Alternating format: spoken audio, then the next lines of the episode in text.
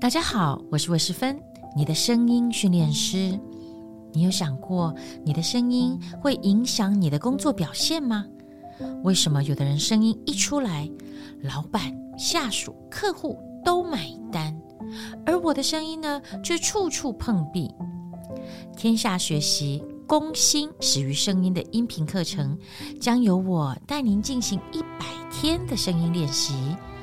透过每天一个例句，解决职场、上台、社交、家庭的各种沟通难题。课程详情请参考资讯栏。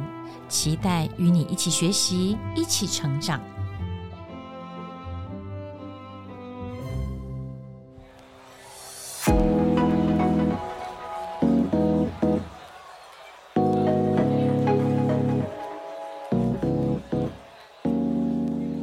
工作快乐吗？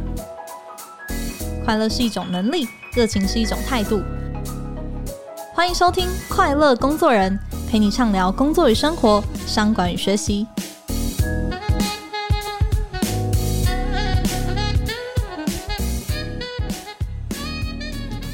大家好，我是 Cheers 快乐工作人的副主编邵明。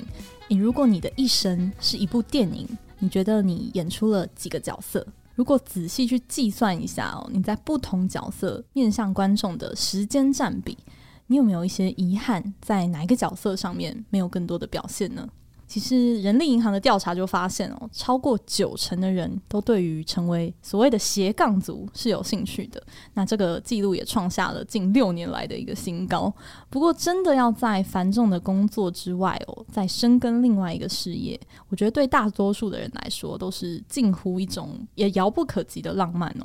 今天为各位邀请到的来宾，他就同时扮演了两个。在我看来，都极度忙碌跟辛苦的角色。他是台北市非常有代表性，也非常有个性的澳洲餐厅乌鲁姆鲁的总经理詹艺文。但过去呢，一年来哦，更多人认识他，可能是他的编剧身份。在去年金马奖的最大的这个赢家之一《老狐狸》这个电影的剧本呢，就是他还有刚获得金马最佳导演的萧亚全导演共同编写的。那从餐饮人到电影人，他怎么样同时把两种身份都演得很精彩呢？一起来欢迎译文。嗨，Hello，Hello，大家好，我是译文。谢谢艺文今天来哦。过去这个半年来，因为这个老狐狸上映跟拿奖嘛，嗯、其实艺文应该也常常露脸，像是跑电影的一些试片啊，主持一些活动，到参加金马奖的这个盛事，嗯嗯、这个体验我想应该蛮特别的。现在终于可以比较休息了吗？不过因为餐饮业就是年底年初大家都是旺季啊，最忙的时候又来了，对，刚好接上，不让你喘一口气，不会不会是好事，嗯，忙是好事。那回头看就是这一段就。就是在呃参与这个电影的过程当中，到后面就是得奖啊，很多的活动，有没有让你印象比较深刻的一些经验？这应该都是很不凡的体验。对啊，而且今年因为金马六十，真的是蛮幸运的，就是有参与到这个盛会这样子。那当然就是非常印象深刻的是蛮多的，对。但是最特别的，除了参与金马奖之外，可能比较特别是我，因为我们是餐厅的工作，那我们餐厅其实每年都会接到一些就是金马庆功的一些活动，哦、就是不同的剧组会过来这样子，每年几乎都会有。所以其实我们算是有办了蛮多这样子的好几年的这样子的活动。那今年比较特别是。我自己参与的电影是在我们自己的餐厅庆功这样子，对，所以觉得还蛮开心的。然后很特别的是，因为同时就是我们的场地其实算蛮热门的。我现在要偷偷讲，我我们都开玩笑说，每次在我们这边办庆功的剧组都一定会拿奖。哦，你们有这个拿奖体质？我们都会说都市传说，我们自己内部戏称这样子。对对对，就是很多三金啊，包含金曲、金钟，很多他们都会在这边庆功这样子。那这一次我们自己的剧组。大家在这边举办，那同时我们也有另外一个得奖的剧组八戒，就是一个动画片，他们也是一起跟我们在我们的餐厅里面。嗯，那比较特别的是，因为通常这些东西可能是我要在现场打点，就是呃媒体什么时候进，我们要等哦、喔，因为大家都不知道谁得奖，我们办的这个剧组有没有得奖？因为有得奖的话，就会有媒体进来，我们要准备的餐点是不一样的。嗯。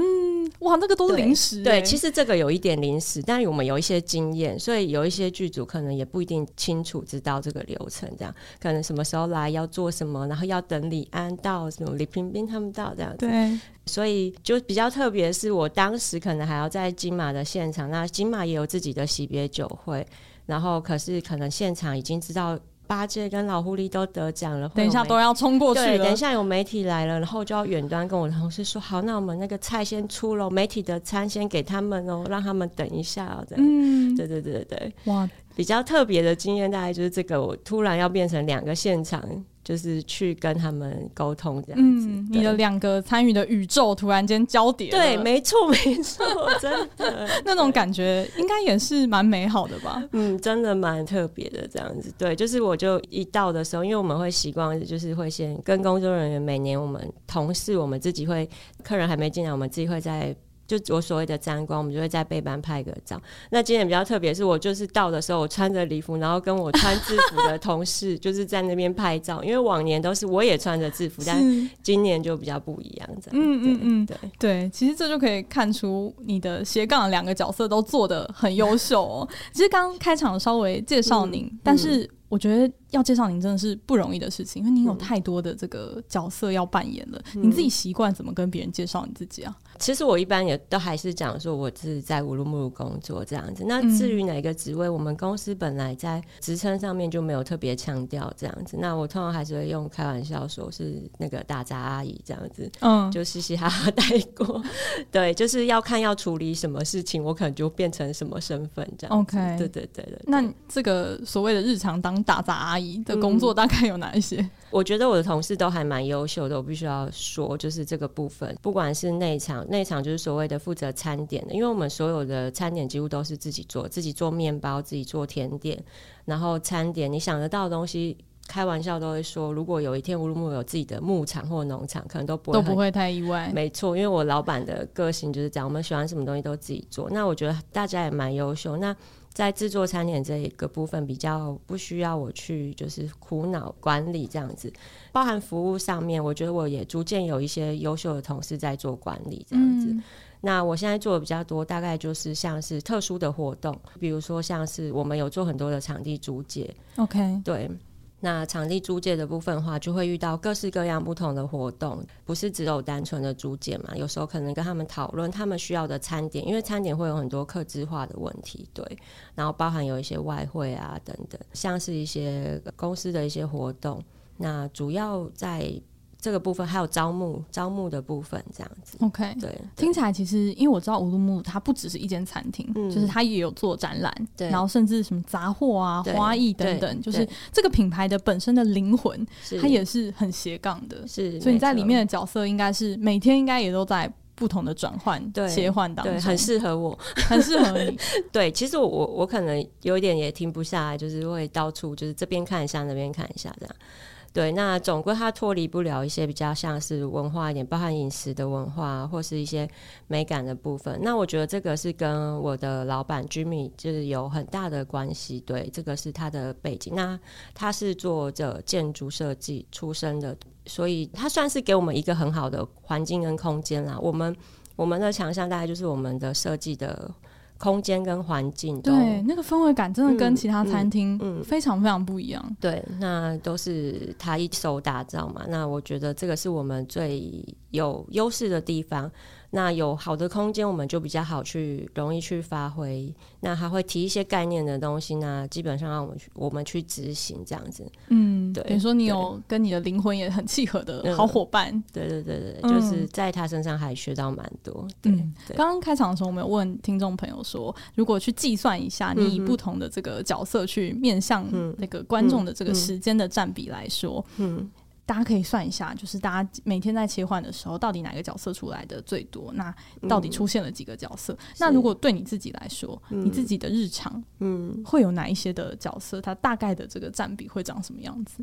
应该是说，我的工作内容其实跟我们的生活是很相关的。对我来说，我比较，我不会有那种很累或者是很那个，就是我的生活。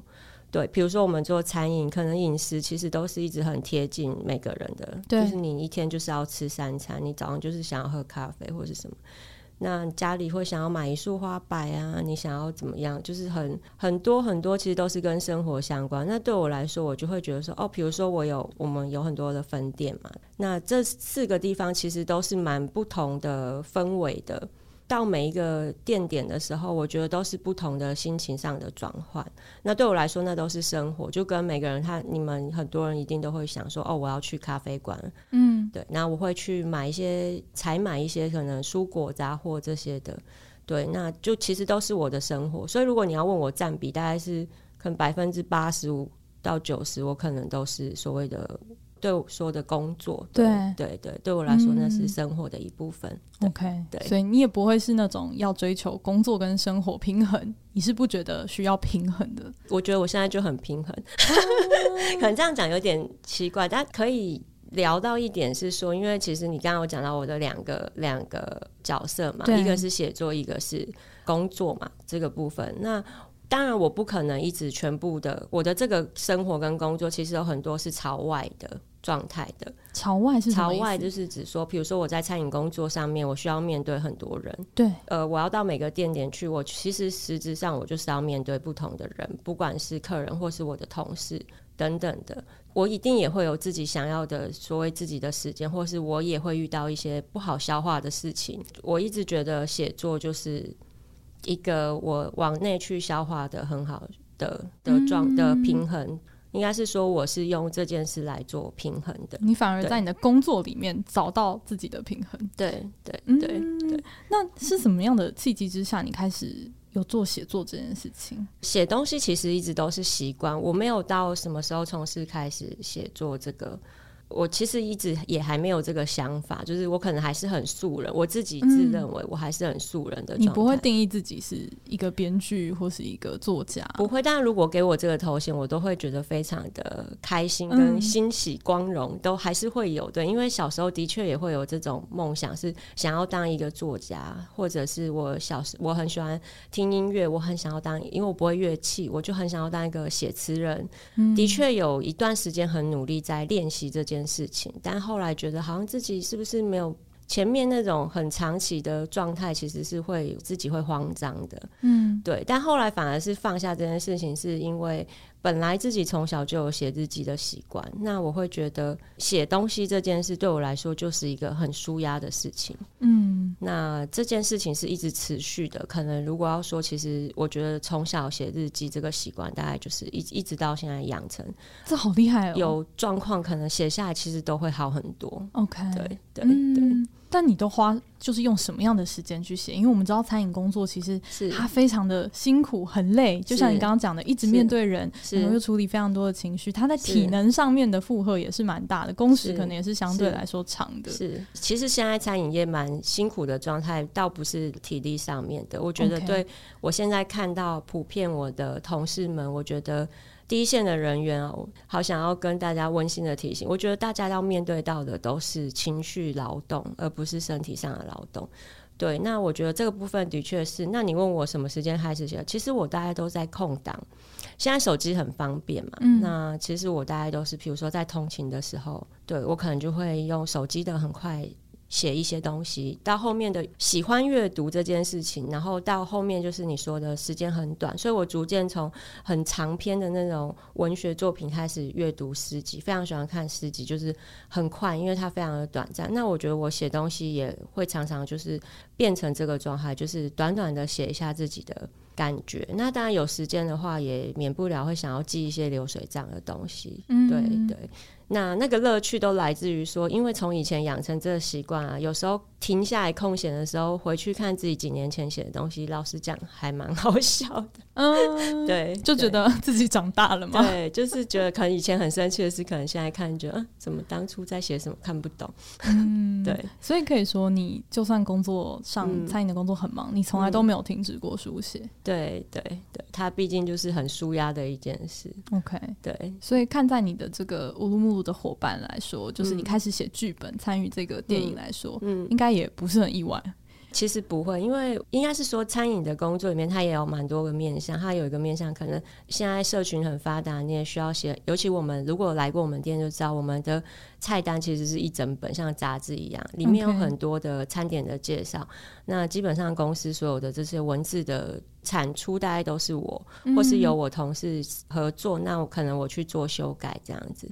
很长期的，我都是在做这些文字上的。如果以公司的这些整个乌鲁木来说，在做文字上的产出，大概都是由我来做，所以其实他们也不会很惊讶啦。我觉得，嗯，当然看到电影是另外一件事。对啊，很好奇耶，他们去看你的电影的时候，有没有给你什么样子的 feedback？我其实一开始在，因为其实雅泉当然是蛮厉害的。那他，我刚前面提到，我还是一种很素人的心情，我也不。不太知道说电影产业什么哦，他谁很厉害或者什么的。那我知道他找来的主创团队都非常的厉害，这样子。那我自己到那个前期的时候，我都一直还没有，即便拍摄完成、初剪完，我大概都还没有很进入那个状态。然后我也其实有一点点担心。老实说，呃，我们自己都看过很多片，那我觉得大家对。台湾国片还是会有一某一种的偏见，包含我自己其实也会啊，说啊那个人讲话怎么这么尴尬，台词怎么样怎么样，这些其实我都有跟雅泉导演做过一些辩论过，这样子。我认识的两个人，就是我老板跟我老板娘，是我觉得我认识的人里面最挑剔的人。哦，然后 对什么？对食物、我的我文字任何事、任何事情都是挑剔的，应该是说他们的品味，但我的这个挑剔是赞美。那因为他的他们的这种个性，就是会一直让我们乌鲁木这个品牌可以想办法要维持在一个好的状况。这个我觉得这个是我们的优点。在定检完之后，呃，有一个机会，我有因为他们俩时间比较不一定，我有一个机会邀请他们先看片。在那之前，我对这个电影都还没有特别有信心，这样。然后一直到他们看完之后，他们两个有一种那种对我来说讲比较宽，好像惊为天人，觉得说哇，这是一个好东西。你知道我那时候受到好大的鼓励，这样我就觉得突然很有自信，这样，嗯，那。那个雅泉当然当然就一直会很想对我翻白眼，他会觉得说，为什么我的团我们的团队这么厉害，你到底哪里来的没自信这样子？嗯、然后就是说不不不，你不懂我的我的两个大老板是我我觉得他们说的好才是好的。OK，可以得到就是老板的这种支持，而且是支持你的这个第二个类似副业的这个身份，我觉得应该对很多人来说都是一件哇好梦幻的事情。对啊。啊，对啊，你那个时候会不会也必须要就是降低你在餐厅的一些工作的量，嗯、才有办法就是把这个剧本和谐出来？说到这里，其实这个剧本会产出，其实也是一个蛮特殊的机会，就是说当时疫情。呃，疫情的时候，其实对餐饮业非常煎熬，必须要直说。尤其我们的事业体也没有到，不是只有一间店。那我们有很多的伙伴，我们要面对的是那个很固定的成本的支出。我可能没有那么焦虑过。其实，老实说，疫情那段时间可能是我。最焦虑的，因为我我得说服同事跟我们一起，就是度过这件事情。嗯、那也很谢谢很多客人，好像很多客人真的也很担心我们，不管我们推什么，他们都买 这样子。对，可是其实整体来说没有办法在内用这件事情，就是那种警戒的时候，冲击真的很大，其实真的很大。然后我刚刚提到了我的很焦虑或不安的时候，其实都是用书写来度过。OK，所以我觉得刚好一个机会，所以我。参与了这个编剧编写《老狐狸》的这段时间，其实是在疫情陪过我，就是度过那个非常焦虑跟压力，算是一个好险有这件事情。对，嗯，对。我觉得很有趣。其实从译文身上看到的，就是不只是斜杠，嗯、也不只是兴趣，嗯、其实是在自己的不同身份之间切换。嗯、反过头来，就是照顾好自己了，嗯、然后也把自己活出了更极致的一种精神。不过，我觉得要从圈外哦，再跨入圈内，嗯、甚至是可以得到专业人士的肯定。哎、嗯，这可能还有其他的故事哦。嗯、我们在这里稍微休息一下，我们等等回来继续聊。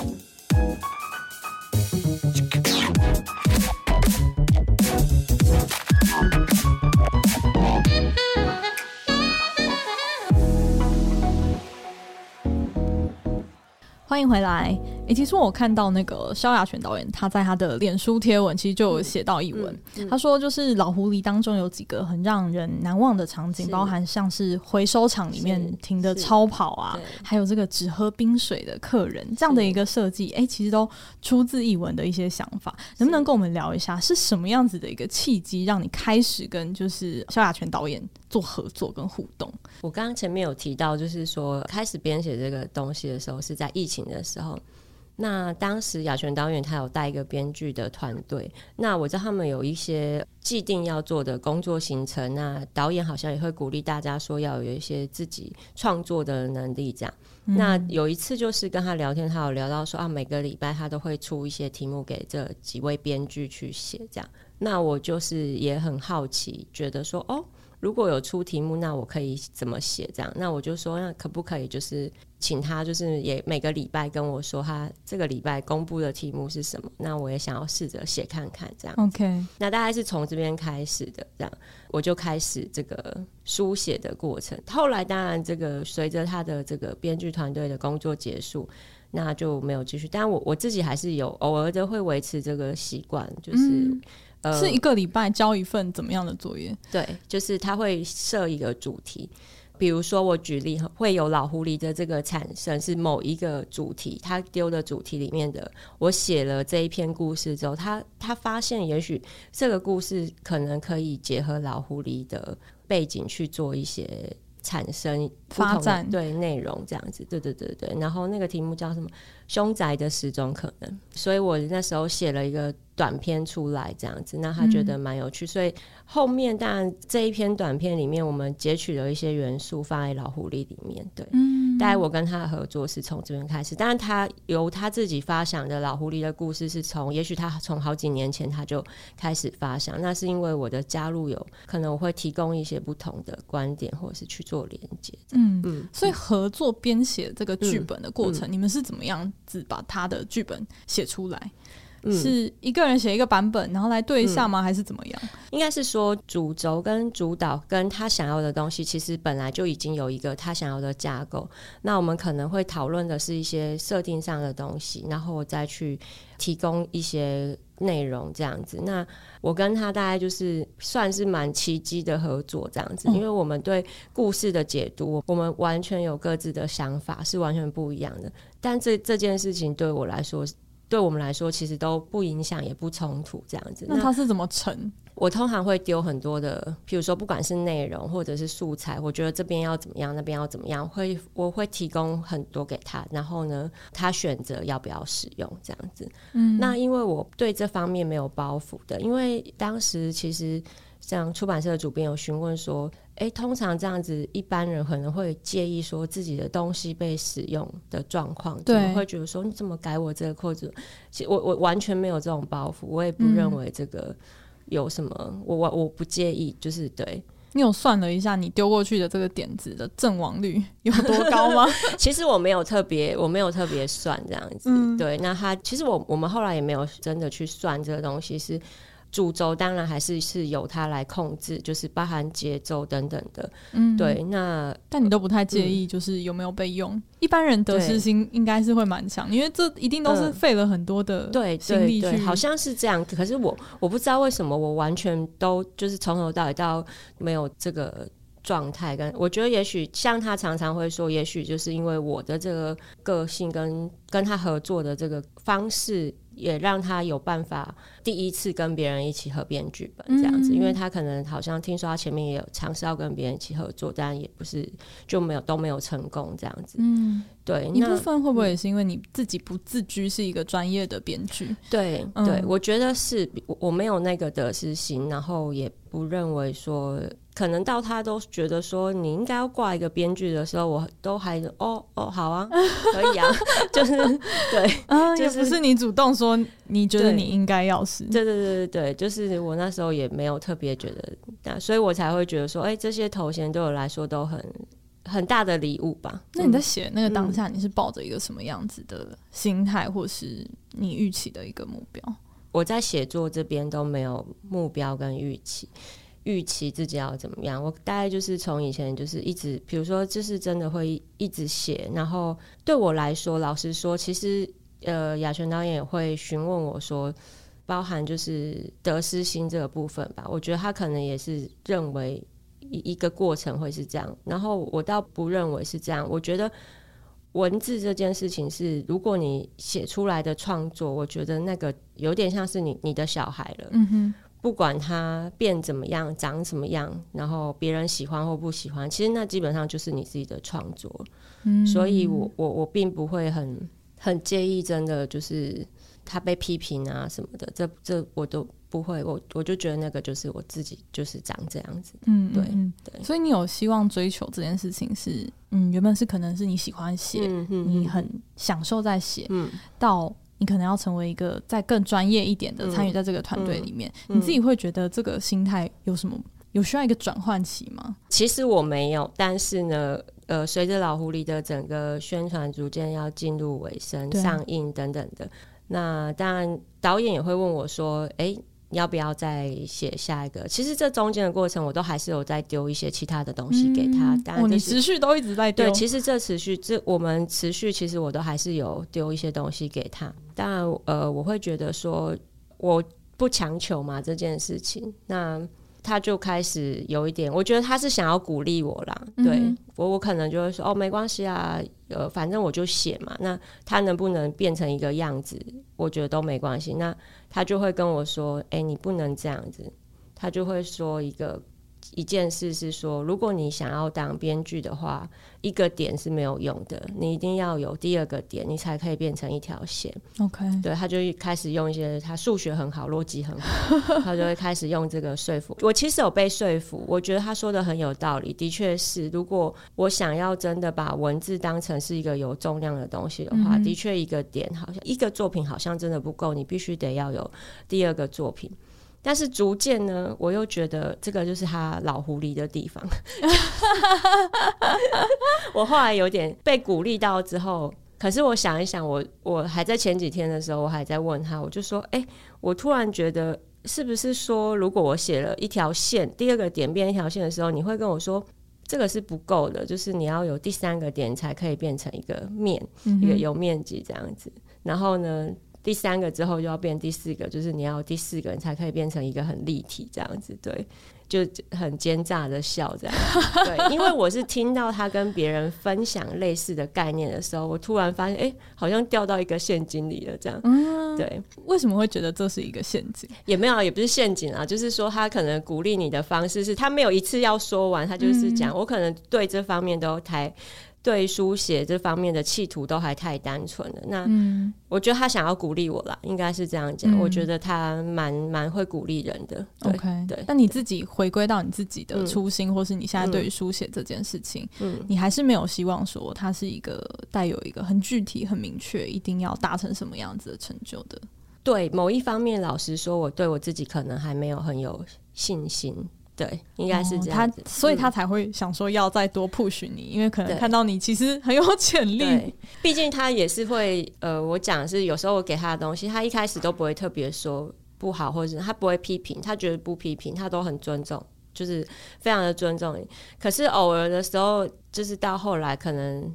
跟他会有一些辩论，比如说我们觉得故事应该要这样子走，嗯，他认为故事要怎么走，我认为故事要怎么走，其实我们还是会有这个一点点这个过程的。然后他后来会直接说：“他说你真的很八点档。”反正他可能就是觉得我的那个很很俗气嘛，就是我的那种段落，我的那种桥段都很好像都会被人家猜到你要干嘛，就有点撒狗血还是什么这样，嗯，对。那你自己在跟导演学习的这个过程当中，因为就变成说，哎、欸，原本可能只是比较 random 的丢一些你自己的想法，嗯。嗯、你自己想要写的一些故事，嗯、到可能导演比较想要拉你，然后训练你起来，更有体系的去做这件事情。你觉得，嗯，你有开始做了哪一些的练习？就是是跟你过去可能在书写或者在观察人不太一样的地方。嗯，嗯，的确有，现在也会多少会有感觉到有一点点压力，是我觉得也许他对我也有一点期待，所以他会叫我提出一些，比如说像在老狐狸的时候，很多的很重要的一些价值观或观观念是他提出来的。那他现在比较是他不起这个头，他可能会希望我起一个头，然后去跟他解释说为什么我要这样写。嗯，他会一直跟我讨论跟挖那个核心价值的东西在哪边，就是他会认为你需要有一个强而有力的这个东西，你才有办法把故事写出来说服人。OK，就更多的自我辩证的一个过程。对对对，嗯，那这个跟我以往的写作会很不一样。我以前就是可能想要什么我就写什么，可能会有很多是情绪性的抒发的东西。那这个可能在编剧里面，他就并不太成立的。老实说，那他我就得在很多，比如说在一开始的很多的人物的角色或故事的设定，我就要先很清楚的想好我要干嘛。嗯，对，会有一点点撞墙啊。老实说，对。嗯，那我蛮好奇，你自己因为主力都还是在做餐饮的工作，对，对，餐厅的这个场域应该也是蛮好的，让你可以做这个练习的地方。对对。嗯，对，就是当然是因为从以前其实我的那个星期一练习，就是写的那些短片，其实有很多大家都是在观察客人的时候写出来的。那刚刚提到说要有很多的价值观或核心的这些东西，可能我目前还没有做得很好，我还是没有办法放弃去书写这些东西。我可能就会跳出说啊，我去挖这个到底是探讨这个是什么原因，我还不如就是再写一些风花雪月。这时候客人就会有很多很多的提供很好的面向去写这样子跟观察。嗯、对，那我我不免说，其实我们的餐厅的地点跟知名度也有一点点，所以其实来的客人有有很多的客人可能是公众人物，我这么说好了。嗯，那我觉得。不管是公众人物，或者是很多的一般人，其实，在餐厅里面有很多很多的互动。其实，你可能看到的新闻啊，有时候你看到这些人是怎么样怎么样，可是他在餐厅里面，他对待服务生的样子，我觉得那些都是很真实的。嗯，对，我自己会有很多的感慨，是觉得说，有些时候你自己真实的面对到这些人的跟你互动的状态，或是他对待服务生的状态，其实。跟他实际上的印象其实是不一样，这个会，这个是我。有蛮多这种小故事，有时候可能有一些人被批评的时候，你都很想说哦，不是他不是这样子的人，这样。OK，对对对对。那等于说你们有一个算是特权吧，就是多观察到就是人不一样的那一面。对，会会听到很多小故事啊。其实到大概都是像呃生活平常，大家都会听到，就是比如说谈恋爱啊，男朋友女朋友。那你会听到很多很，也会听到很多很扯，你会觉得说。怎么可能的事？但是你可能真的都会从客人的耳朵里面去听到说，可能我的那个所谓雅全当然说我很八点档，就是实际上现实生活可能就是这么八点档。对啊，真的是哎，你就听到那些，你就会觉得啊，怎么会这样子？对，有时候都会真的很忍不住，就是很想要不想放弃服务这一桌客人，因为你就是很想在他身边走来走去，去把故事听完。嗯嗯嗯嗯，对对，但真的很有趣，等于说你服务客人的过程中，你听到了这么样的这么多的故事，嗯、餐厅也很像是一个剧场，对，然后你可以把它记录下来，对，然后哎，换一个方式，又让更多人看到这个世界很多有趣，然后温暖或是真实的一面，对，对，嗯嗯嗯，对，我很想问一文的点，就是说，嗯、其实从事餐饮工作或是写作这两件事情，其实对很多人来讲，它都是一个。很辛苦，或是说他可能不一定是，比如说 CP 值真的这么高的一个事业来说，甚至是对于也许年轻一代，并没有那么具有吸引力。那这两件事情，自己觉得对你人生的来说的意义是什么？我刚一直提到说，其实我的工作就是我的生活。我觉得我也会理解到，餐饮业好像在普遍来说，它并不是一个。优先选择行业的第一选择，那其实我会觉得有有一点可惜，因为我并不会认为它只是一个行业。那我觉得它其实是某一种文化，就像呃雅璇导演会一直说，在电影里面，你有很多的文化是需要自己去创造出来的。我觉得不管是餐饮文化，或者在一些。呃，美学上面的东西其实都是，也是我们得自己创造出来。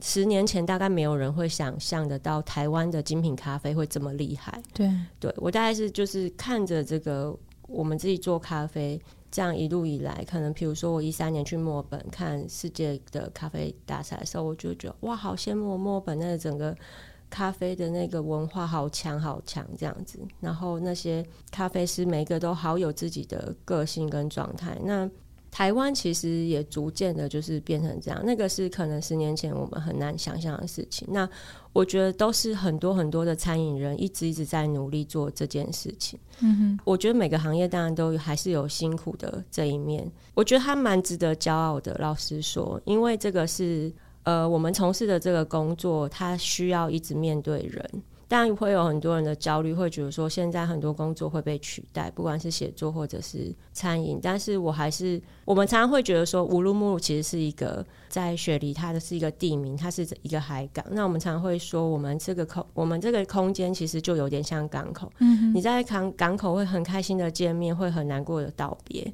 对，那我们提供了一个空间，然后让人来来去去去做很多很多回忆。我觉得那个是人跟人之间很难被取代的。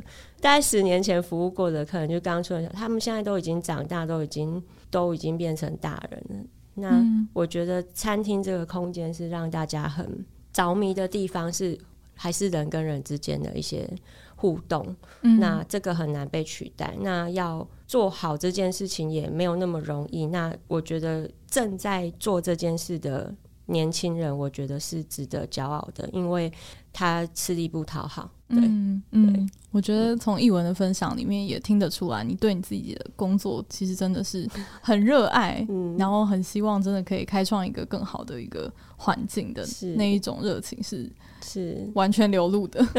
嗯，很谢谢译文，很真诚的，就是给我们听众朋友的分享。其实我们常常会讲说，哎，不要为了工作而活啊。嗯，但是如果你把工作当成一种你来这个世界走一遭，体验人生的一个方式，嗯，那你其实选择你的工作，更像是选择你生活的方式，嗯，也是你选择你怎么创造你的价值，带给这个世界的一个方式。嗯，这是我今天从译文身上感受到的满满的能量。很谢谢译文，谢谢谢谢。嗯，那如果听众朋友对今天这集节目有任何的回馈，或是想要对译文说说的话，也很欢迎在你现在收听的平台留言给我们。那我们就下期再见喽，拜拜。